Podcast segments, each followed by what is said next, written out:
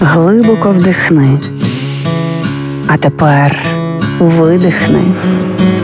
Ти знаєш, що ти відчуваєш, а ми знаємо, чому. Програма є мозок.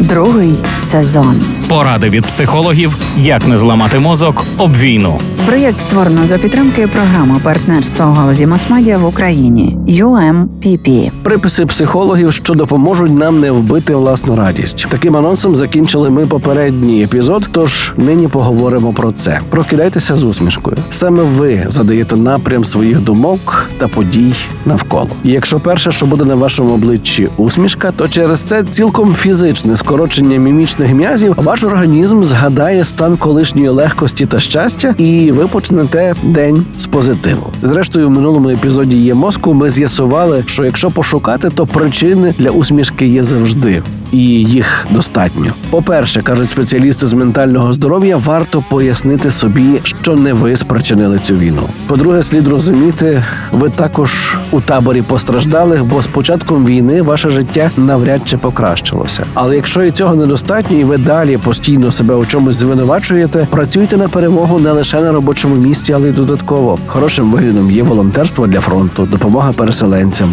тваринам. Взагалі ж, якщо синдром провини вцілілого вас не відпускає, візьміть за правило щодня робити хоча б одну добру справу, яка наближає нас до перемоги. Це може бути більший чи менший донат волонтерам, дзвінок рідним зі словами підтримки, навіть мотиваційний пост у соцмережі, але щодня. А крім того, кажуть психологи, варто жити своє життя. Така банальна, здавалося б, фраза є зовсім не банальною.